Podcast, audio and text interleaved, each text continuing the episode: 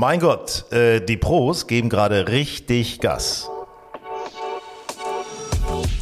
Grün und saftig, euer Golf-Podcast. Ja, willkommen zu einer neuen Ausgabe nach ereignisreichen Turnieren. Hinak, ich konnte nie Pro werden. Baumgarten ist mein Name. Und mit dabei heute bei Grün und saftig Benedikt, The Playing and Teaching Pro Staben. Guten Morgen. Und sowie Sven, ich kenne Ryder Cup und Majors hautnah Hanft. Ja, guten Morgen, guten Tag. Ja, gleich mal das Jucke-Thema schlechthin, äh, Liv Golf, aber vorher, über, bevor wir über Liv Golf reden, äh, was sagt ihr, eure Meinung zu Matt Fitzpatrick? Ich sage erstmal, endlich wieder ein europäischer Major-Sieger. Jo, jo, jo, jo. Nach 1970 Tony Jacklin endlich wieder ein Engländer. Ja. Ja, cool. Svenny? Ja, aber well deserved. Also fand ich, finde ich super. Er hat ja nun schon äh, einige gute Jahre äh, hinter sich und hat auch schon dreimal Ryder Cup gespielt, aber er hat noch nie so den richtigen Durchbruch äh, äh, geschafft und ähm, das ist ihm jetzt endlich gelungen. Also jetzt ist er ja, jetzt ist er in der Ruhmeshalle äh, des Golfsports angekommen. Und er hat natürlich gewonnen auf dem gleichen Platz, wo er 2013 schon die US Amateur gewonnen hat. Also das ist natürlich ein Comeback. Äh, was heißt Comeback? Also das ist eine Wiederholung. Äh, sucht seinesgleichen, muss man wirklich sagen. Ja, ja da, da sieht man doch äh, dran, äh, wenn, wenn man schon mal irgendwo gewonnen hat äh, auf einem Platz, den, den spielt man dann einfach gut. Das sieht man ja bei vielen Spielern, die die äh, häufig äh, dann auch, äh, was weiß ich, zweimal das gleiche Turnier äh, gewinnen. Das ist, äh, das ist einfach, ja, das spielt sich im Kopf ab. Ja, das geht bei mir beim Monatsteller im Heimatclub genauso. Das ist im Endeffekt das. da spielst du auch immer das eine Loch immer schlecht. Immer schlecht. Pass auf, es passt übrigens ein sehr guter Achtung Werbehinweis, denn viel Spaß mit Grün und Saftig wünscht dir Sketchers. Die Golfkollektion der amerikanischen Kultmarke verspricht innovative Performance-Technologien, stylische Designs und ultimativen Komfort. Warte nicht länger und überzeug dich selbst von den sportlichen und gleichzeitig komfortablen Styles, auf die unter anderem Achtung auch Golfprofis wie Matt Fitzpatrick Patrick setzen.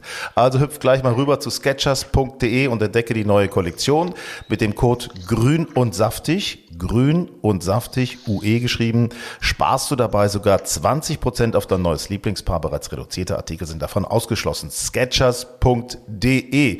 Ich sag mal, nie war ein Werbehinweis aktueller und spontaner Stichwort. und besser. Matthew ja. Fitzpatrick. So, danke. Werbung Ende. Ja, dann lass uns doch mal über die US Open äh, sprechen. Vielleicht mal die ersten drei Tage ganz kurz so ein bisschen, bisschen reingehen. Äh, also ich, ganz ehrlich, ich hatte das Gefühl, für mich war es völlig klar, Rory McIlroy kommt als Sieger der Canadian Open an. Der war hot, der war heiß, das war mein Siegkandidat. Wie sieht's bei euch aus?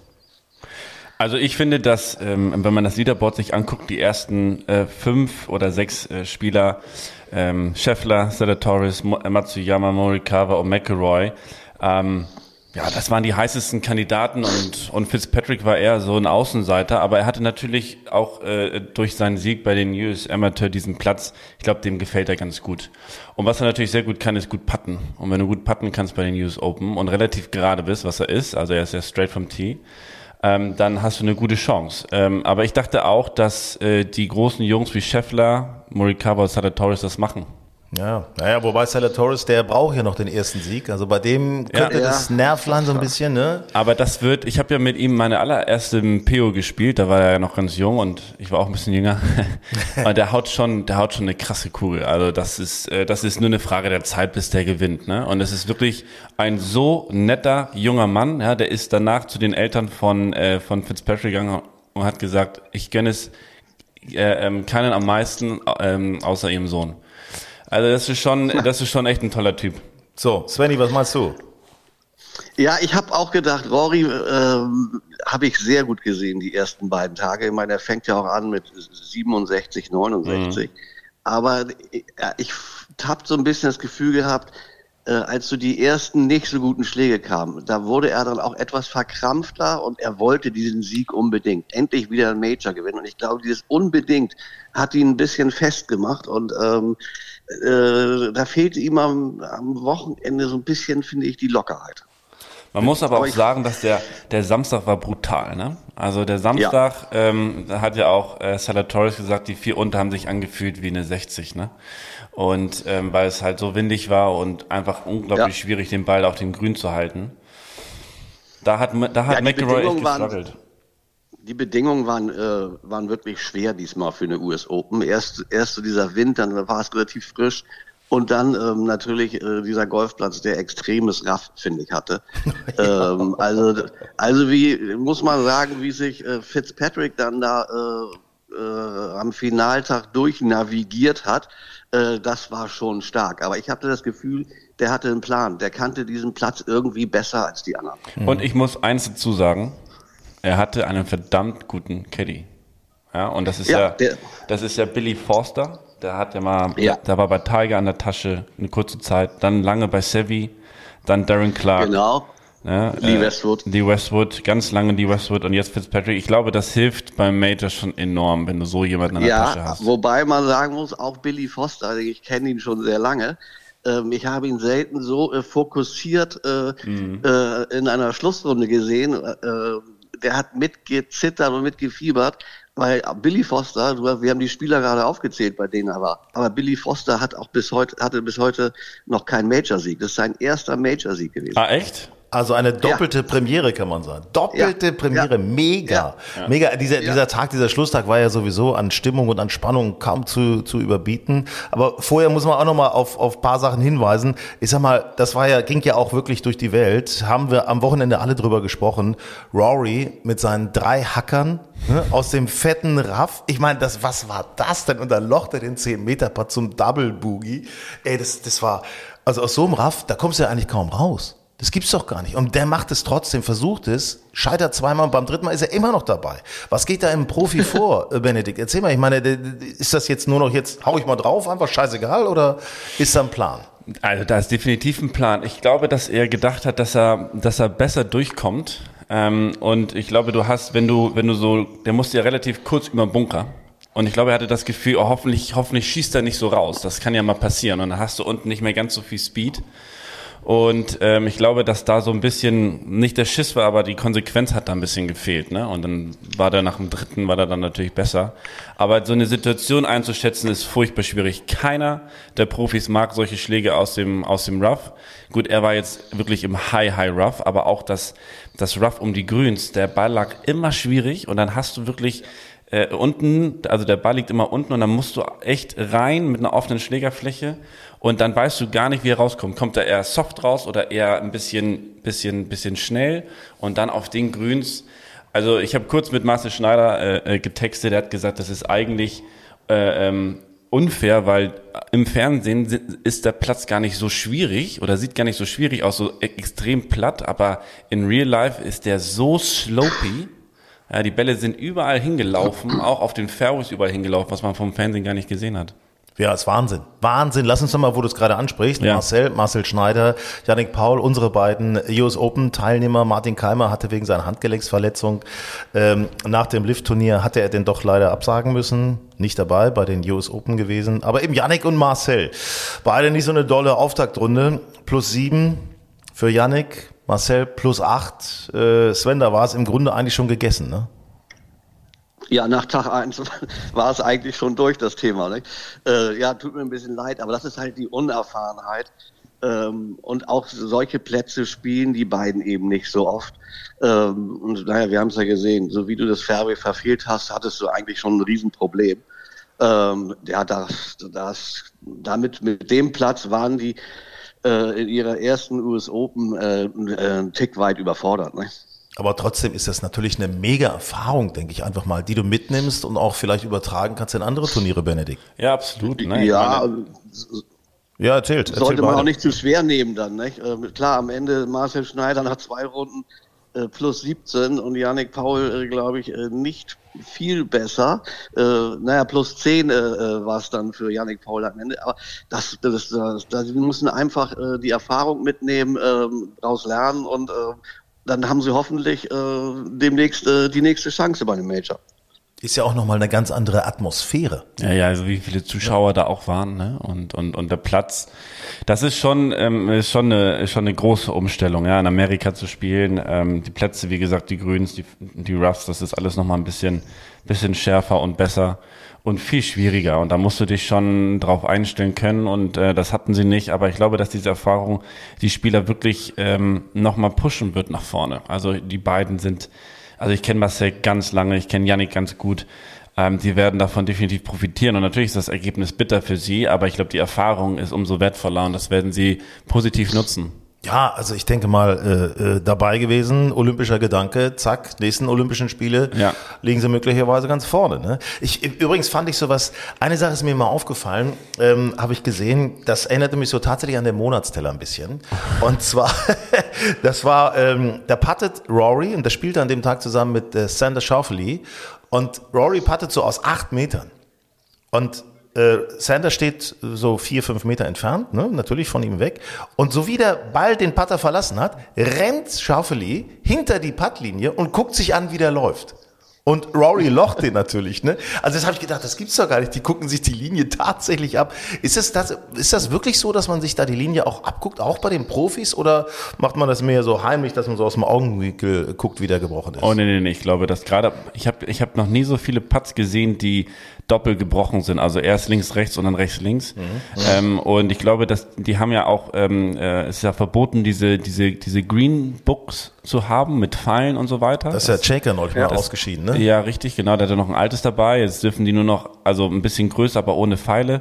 Und äh, auch Gradzahlen, die gab es ja auch. Ähm, und ich glaube, dass die Spieler sich da auch unsicher sind und sich dann natürlich was abgucken. Ja, lass uns auf Tag äh, vier, also das Finale kommen. Äh, das war für mich, äh, ich, ich, ich habe den die Übertragung eingeschaltet. Da war es für mich eigentlich, ich sag mal so, fast schon so ein bisschen klar, dass Scotty Scheffler das macht. Ich war, ich will jetzt nichts sagen, so, ne, aber ich, ähm, ich hätte es den anderen mehr gegönnt wenn ich so ganz ehrlich bin. Ich weiß nicht, ich finde, irgendwas ist halt, Scotty Scheffler ist ein toller Golfspieler. Irgendwie, was hindert mich, ihn zu lieben? Sagen wir es so. Das musst du jetzt nochmal erklären. Ja, naja. Das musst du jetzt nochmal erklären. Also der kam ja, der kam ja, der kam ja raus, ne? Der war ja vier unter nach sechs. Ich dachte auch schon wieder, das kann ja. nicht wahr sein. Jetzt legt er wieder so los wie bei den anderen Majors. Irgendwann musst du doch mal aufhören zu gewinnen. Also das kann ja nicht sein, dass du jedes Turnier, jedes große Turnier gewinnst. Aber ich fand es diesmal sehr spannend. Also auch äh, Salatoris gibt, äh, äh, äh, hat, hat Gas gegeben. Dann Fitzpatrick war immer wieder im, im Spiel. Matsuyama von hinten und, und, und Morikawa. Also das war schon unglaublich spannend. Ne? Also wirklich, also ich sag mal gerade, äh, äh, Morikawa hatte ja mit einer plus sieben sich am dritten Tag rausgeschossen, spielt dann äh, eine plus eine minus vier, um sich wieder vorne ranzukämpfen. Ja. Also das war schon mega stark. Ja, Svenny, wer, wer war auf den ersten neun für dich der Sieger? Ja, ich hatte eigentlich gedacht, äh, dass äh, Salah Torres äh, es diesmal macht. Ähm, er war jetzt schon vorher zweimal Runner-up äh, beim Major, bei PGA Championship im Playoff. Ähm, ich dachte, na, diesmal äh, schnappt er sich äh, den Titel. Aber nee, dafür der Fitzpatrick, das war irgendwie äh, cool, wie der dagegen gehalten hat. Und äh, das hat Salatoris auch ein bisschen irritiert, dass, dass er von Fitzpatrick nicht wegkam, richtig. Und naja, äh, am Ende macht er dann doch noch äh, zwei, drei kleinere Fehler und das hat ihm dann äh, den Sieg gekostet. Aber jetzt ist er zum dritten Mal schon Runner-up. Der hat erst neun Majors gespielt und war schon dreimal Runner-up. Also ähm, also in den nächsten äh, drei, vier Majors muss er eigentlich jetzt mal den Titel machen. Ich meine, Stella Torres hat jetzt 16 Top-10-Platzierungen ohne Sieg ja. auf der PGA Tour. Ja. Das ist, ja. Oh damit, damit hat er äh, äh, Fitzpatrick jetzt abgelöst. Ja, genau, der, der, der, der, der, wäre der sonst war vorher der, der, ja. der, der beste Zweitplatzierte. Ja, das ist wirklich. Ja, ich habe tatsächlich die ersten neun war ich mir auch fast sicher, gerade nach dem, weil du sagst, Benedikt, äh, Fitzpatrick ist so ein guter Putter, dann macht er den Dreipad. Mhm. Er macht den Dreipad wo er die Linie sich vorher von Salatoris ansehen konnte, ja, äh, ja. schrammt haarscharf vorbei, wo, wo Salatoris das Birdie machte. Da dachte ich, das ist der Gamechanger. Ja. Ähm, da habe ich aber noch ein bisschen überlegt, na, okay, es ist noch ein bisschen zu gehen. Das weiß ich noch. Die Amis äh, im Fernseher, auf dem Fernseher haben auch gesagt, oder die Engländer auf dem Fernseher haben auch gesagt, äh, es ist noch ein bisschen zu gehen. Salatoris weiß das auch. Und dann hat er ab und an mal den Drive nicht so ganz richtig aus Fairweg gehauen. Ähm, es, dadurch ist er nicht in so eine Position gekommen, dass er die Eisen so ganz clean Richtung Grün schlagen konnte. Möglicherweise hat es daran auch gelegen, obwohl er Ah, ich weiß es auch nicht. Der hat einfach auch. Ja, ich meine, ich meine, Salatoris war nach der 11 äh, äh, vorne und äh, Fitzpatrick hat dann echt 13, 15 Birdie gemacht. Der hat es einfach dann äh, äh, gewonnen. Ja, und, und Salatoris hat es. Ich, ich rede nicht immer gerne von, er hat es verloren, ja, aber er macht halt, äh, er macht halt dann äh, 12 und 15 Bori, klar, starkes Birdie auf der 16, aber er hat es dann es ist immer schwierig, wenn du vorne liegst beim Major. Mhm. Ja, und du musst dann, du darfst keine Fehler machen und so weiter. Kenn kennst du, ja, ich, ja, ja, vom Monatsbecher kennst du das wahrscheinlich perfekt. Du liegst immer vorne und dann musst du es reinbringen. Es ist schwieriger. Es ist ein bisschen leichter von hinten, weil du natürlich nichts verlieren kannst. Ähm, aber Fitzpatrick hat so ein unscheinbares Spiel, ja. Es sieht nicht genial aus, aber der ist, der, der scored gut, der scrambled gut, der ist relativ sicher vom Fairway. Und am Ende hat es wirklich dann aber auch gewonnen. Und verdient. 15 der Birdie Putt, ja. der lange Birdie Putt war, ja, der war, der war, der war Gold wert für ihn. Das war das, der, der, der Game Changer tatsächlich. Wie er sich da gefreut hat. Der, der, die Kamera hat das nochmal gezeigt, wie er so gewartet hat. Ich meine, es war ja gefühlt eine halbe Minute warten, bis der denn gefallen ist. es schlägt war so lang das Ding und dann steht er und dann, ja, ja, ja, rein damit und sein Caddy auch. Natürlich haben wir gerade schon äh, drüber gesprochen. Sehr, sehr cool. Ja, das, das sind halt die Putts, die dich, äh, die dich dann zum Sieger machen. Echt? Äh, solche geht halt bei dem Salatoris geht einer knapp vorbei und bei Fitzpatrick hat ihn dann halt äh, gelocht. Das sind halt dann die Situationen, wo es sich entscheidet. Ich finde es schön, dass endlich wieder ein Europäer vorne dabei war, muss ich sagen. Auch ein Engländer finde ich auch gut. Ähm, das ist, ich weiß gar nicht, aber irgendwie, das äh, kann fürs europäische Golf auch nochmal einiges bedeuten.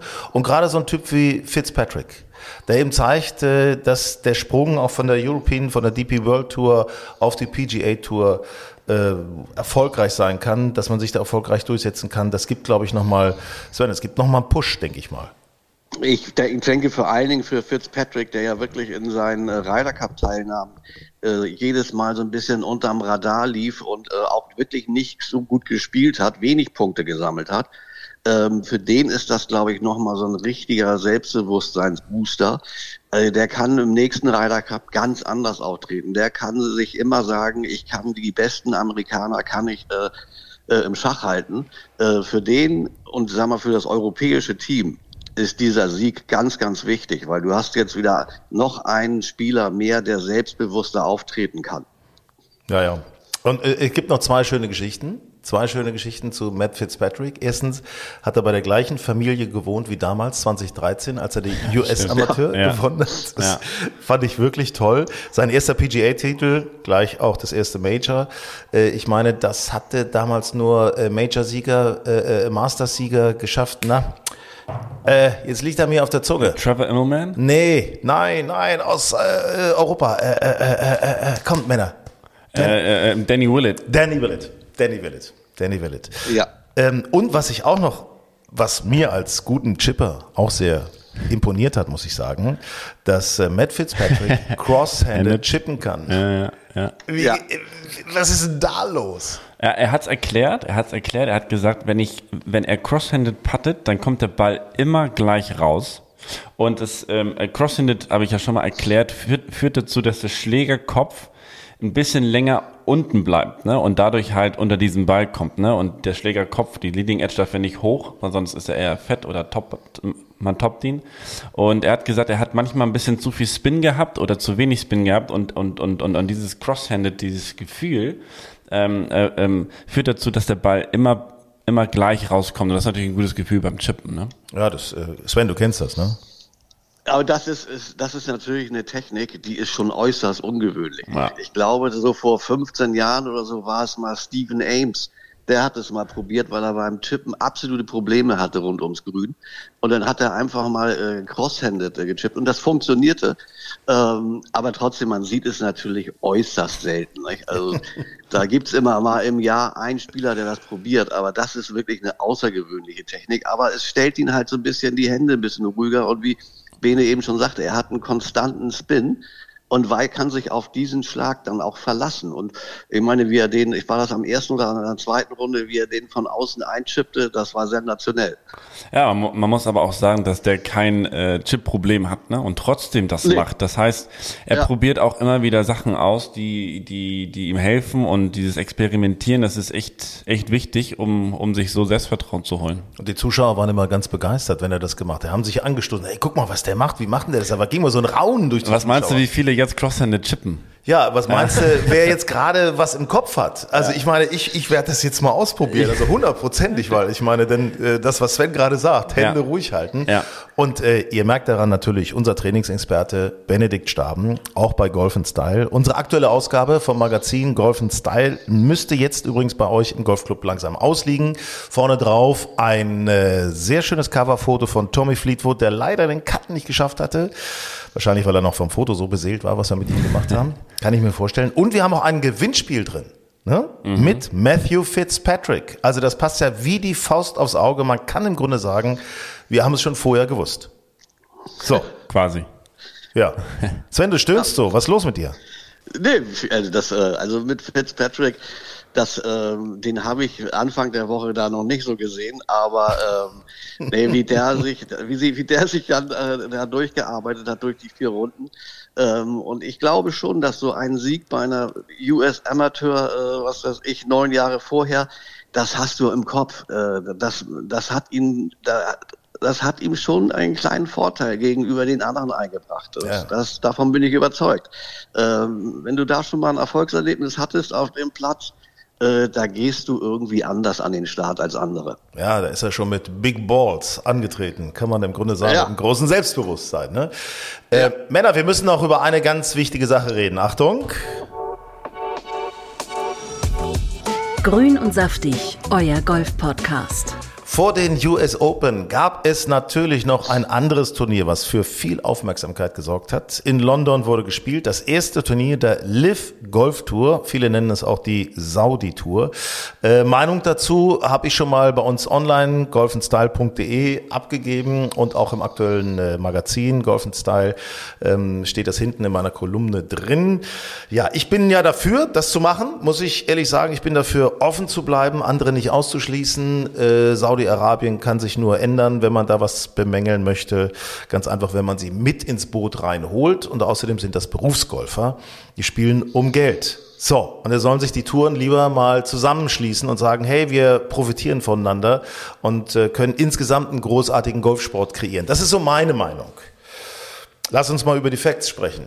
Ne? Dann könnt ihr auch mal sagen. Also Sven, ist, du, du findest das gar nicht so interessant, ne? Also ich habe es mir auch angesehen. Ich fand auch, das, äh, das, das war äh, in London oder bei London, das war ein guter Golfplatz. Äh, ich habe es mir auch gerne angesehen. Aber am Ende äh, äh, schaue ich mir ein Major oder äh, Turniere, wo es, äh, sagen wir mal, ganz platt um Ruhm und Ehre auch geht, ähm, gucke ich mir interessierter und engagierter an als jetzt äh, äh, ein Live-Golf-Turnier, wo es rein um äh, äh, Geld geht.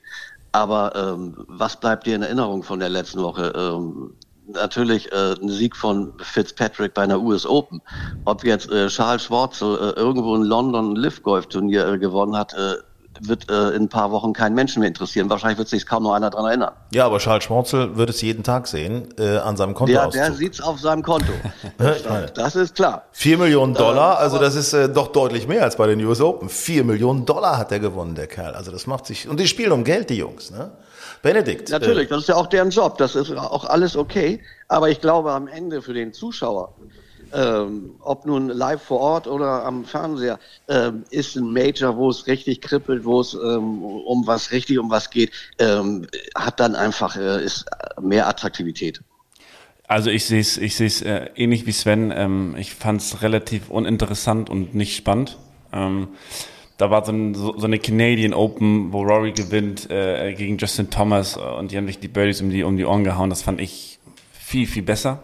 Ähm, aus Spielersicht ist es natürlich klar, dass, ähm, dass man Geld verdienen muss. Und äh, gerade für Spieler, die nicht mehr so äh, ähm, vorne mitmischen können mit den ganzen Salatoris und, und, und John Rahm und McElroy. Äh, die haben dann natürlich äh, eine gute Plattform, wenn wir jetzt mal Patrick Reed nehmen oder Schau Schwarze. Ich meine, ich glaube nicht, dass die noch irgendwo eine Chance haben zu gewinnen. Mal gucken, was aus dieser Lift-Tour wird. Also wenn es, ein, wenn es eine Turnierserie wird, die irgendwann dann mal etabliert ist und, und, und interessanter wird für die Zuschauer, vielleicht wird das ja so ein bisschen was. Ähm, aber es fehlt, es, es fehlt so ein bisschen Charme. Und das, das große Negative, sage ich jetzt mal, ist natürlich das Geld aus Saudi-Arabien. Ja, und, und, und das ist meine Meinung irgendwie nicht gut. Und, und, und McElroy hat so schön gesagt, die Entscheidung nur wegen des Geldes zu treffen, ist immer eine schlechte. Und ähm, äh, das sehe ich genauso. Natürlich ist es für Spieler wie zum Beispiel auch Martin ähm, eine gute Möglichkeit, um wieder ein bisschen in Form zu finden. Ähm, äh, aber da kannst du auch auf der European Tour spielen oder DP World Tour spielen. Ja, ich meine, so Keimer ist 15. geworden, 240.000 Dollar gewonnen. Ja. Also das ist jetzt nicht verkehrt. Äh, Patrick Reed, wo du das gerade sagst, auch Pat Perez haben jetzt bekannt gegeben, sie sind bei der Live Golf Tour mit dabei. Es gibt ja auch Verträge, wo die über die Zeit, wenn sie sich verpflichten, alle Turniere mitzuspielen, ja. über die Zeit halt Geld bekommen. Ich sehe das äh, natürlich auch so. Ruhm und Ehre sind noch so ein bisschen fehl am Platz. Ne? Ja. Also bei der US Open machst du halt, äh, da machst du dich mehr oder weniger unsterblich. Äh, bei der Live Golf Tour gewinnst du Geld. Okay. Ja, ja, ja, das ist ja Profisport. Und dass es um Geld geht, äh, da geht auch bei einer US Open geht es um viel Geld und, oder auf, auf der PGA Tour. Aber ähm, wenn dann so ganz der sportliche Wert fehlt, und es gibt dann auch keine Weltranglistenpunkte bei, einer, bei einem Lift-Tour. Sind aber beantragt. Sind beantragt. Ne? Sind beantragt, aber gibt's doch nicht. Also solange, solange es, man da keine Weltranglistenpunkte äh, gewinnen kann und es ähm, sich nirgendwo niederschlägt in Ranglisten, ähm, dann hat diese Lift-Tour keinen sportlichen Wert und dann äh, reizt es mich auch nicht, äh, da interessiert zuzugucken. Aber wenn die das hinkriegen, dass sie Weltranglistenpunkte vergeben dürfen, dann muss man, spätestens dann muss man zusehen, dass sich diese Touren irgendwie auch vereinigen. Weil Paralleltouren und Konkurrenztouren brauchen wir auch nicht. Nee, das wird nicht aufgehen. Das sehe ich genauso. Ich glaube nur, wenn die Touren zusammenarbeiten und die und die Spieler dann zusammen ein großes Event machen, dann, dann mit, einem anderen, mit einer anderen Spielform, was ein bisschen interessanter ist, ähm, anstatt vier Stunden ähm, äh, Übertragung. Das, äh, da, da, es ist toll, dass da was passiert und dass sich da Leute engagieren, um, um was, um was hinzustellen, aber so ist es, ist es nicht gut gemacht. Ich finde, ähm, da muss ich ein bisschen widersprechen. Ich fand erstens gut, dass es nur drei Tage ist. Fand ich auch mal gut, macht das ein bisschen übersichtlicher. Zweitens gut, äh, von allen Abschlägen wird gespielt. Das heißt, du hast eine überschaubare Zeit für diese Übertragung. Das ist überall, du kannst vergleichen, wer steht wie. Ähm, also das, das macht es spannend und den Teamcharakter fand ich auch gut. Und was drumherum für Zuschauer passiert ist mit äh, Live-Konzert, mit äh, Feuerwerk, was weiß ich nicht. Also vor Ort ist da mächtig was geboten worden. Ja. Es hat nochmal einen anderen Spirit reingegeben. Äh, weg von dem etablierten, weg von dem sehr äh, mal hin zu was Neuem, was auszuprobieren. Ich glaube, diesen Spirit mal reinzugeben und daraus was Gemeinsames zu machen, wie Sven auch sagt, äh, das finde ich, darin liegt für mich so der Reiz. Also das, äh, nicht ja, nur das ja, Geld, sondern müssen, darin liegt also, der Reiz. Ne? Es, ist, es gab ja, das ist ja schon damals, als diese World Golf Tour Turniere, äh, äh, diese WGCs eingeführt wurden. Das war ja schon damals so, dass die Idee, wir brauchen ein paar Events, die anders sind, die ein höheres Preisgeld haben, ähm, äh, die vielleicht für den Zuschauer noch attraktiver sind, wie zum Beispiel auch das WGC äh, Matchplay. Ich würde sagen, diese WGC-Turniere, die wir noch im Kalender haben, die sollte man an die Lift-Tour abtreten, ähm, die sollte man da dann mit in den Turnierkalender integrieren ähm, und ähm, dann hat man auch ein gemeinsames Produkt. Aber ähm, solange das äh, so äh, parallel als Konkurrenzwettbewerb läuft, äh, glaube ich, äh, ist dem Golfsport damit nicht geholfen. Ich habe das mal aufgeschrieben, das reichen wir mal weiter nach Saudi-Arabien. Diese Idee von Sven Hanft, jawohl, Dankeschön. ja, ist, äh, könnte ein guter Kompromiss werden, oder? Ich glaube. Ja, ich glaube, so muss es irgendwie gehen. Also ich meine, Dustin Johnson kannst du ja, also die PGA Tour hat gesagt, alle, die bei Liv spielen, dürfen bei uns nicht mehr spielen. Mhm. Die DP World Tour hat ja. genau das Gleiche gesagt. Die USGA, Ausrichter der US Open, hat gesagt, für uns ist es kein Problem. Wer bei der Liv Golf gespielt hat, kann trotzdem bei uns spielen. Äh, ich meine, auf so einen Spieler wie Dustin Johnson, um das Nummer an ihm festzumachen, kannst du auf Dauer nicht verzichten. Der Mann ist einfach Gold wert, ne? Ja, der ist massentauglich, der zieht die Menschen Massen, anders. Insofern, das wird ein Door-Opener sein, denke ich, um die Touren zu, ver, zu verbinden. Sie müssen es, Sie müssen es tun, ja. Männer. Ja. Ich danke euch ganz herzlich. Ja, sehr gerne. Und denkt dran, ne? Crosshände chippen, auch auf dem Monatsteller. wir, gehen, wir gehen jetzt alle raus auf die Wiese und üben Crosshände chippen. Nur einer nicht, Benedikt, weil der macht's einarmig.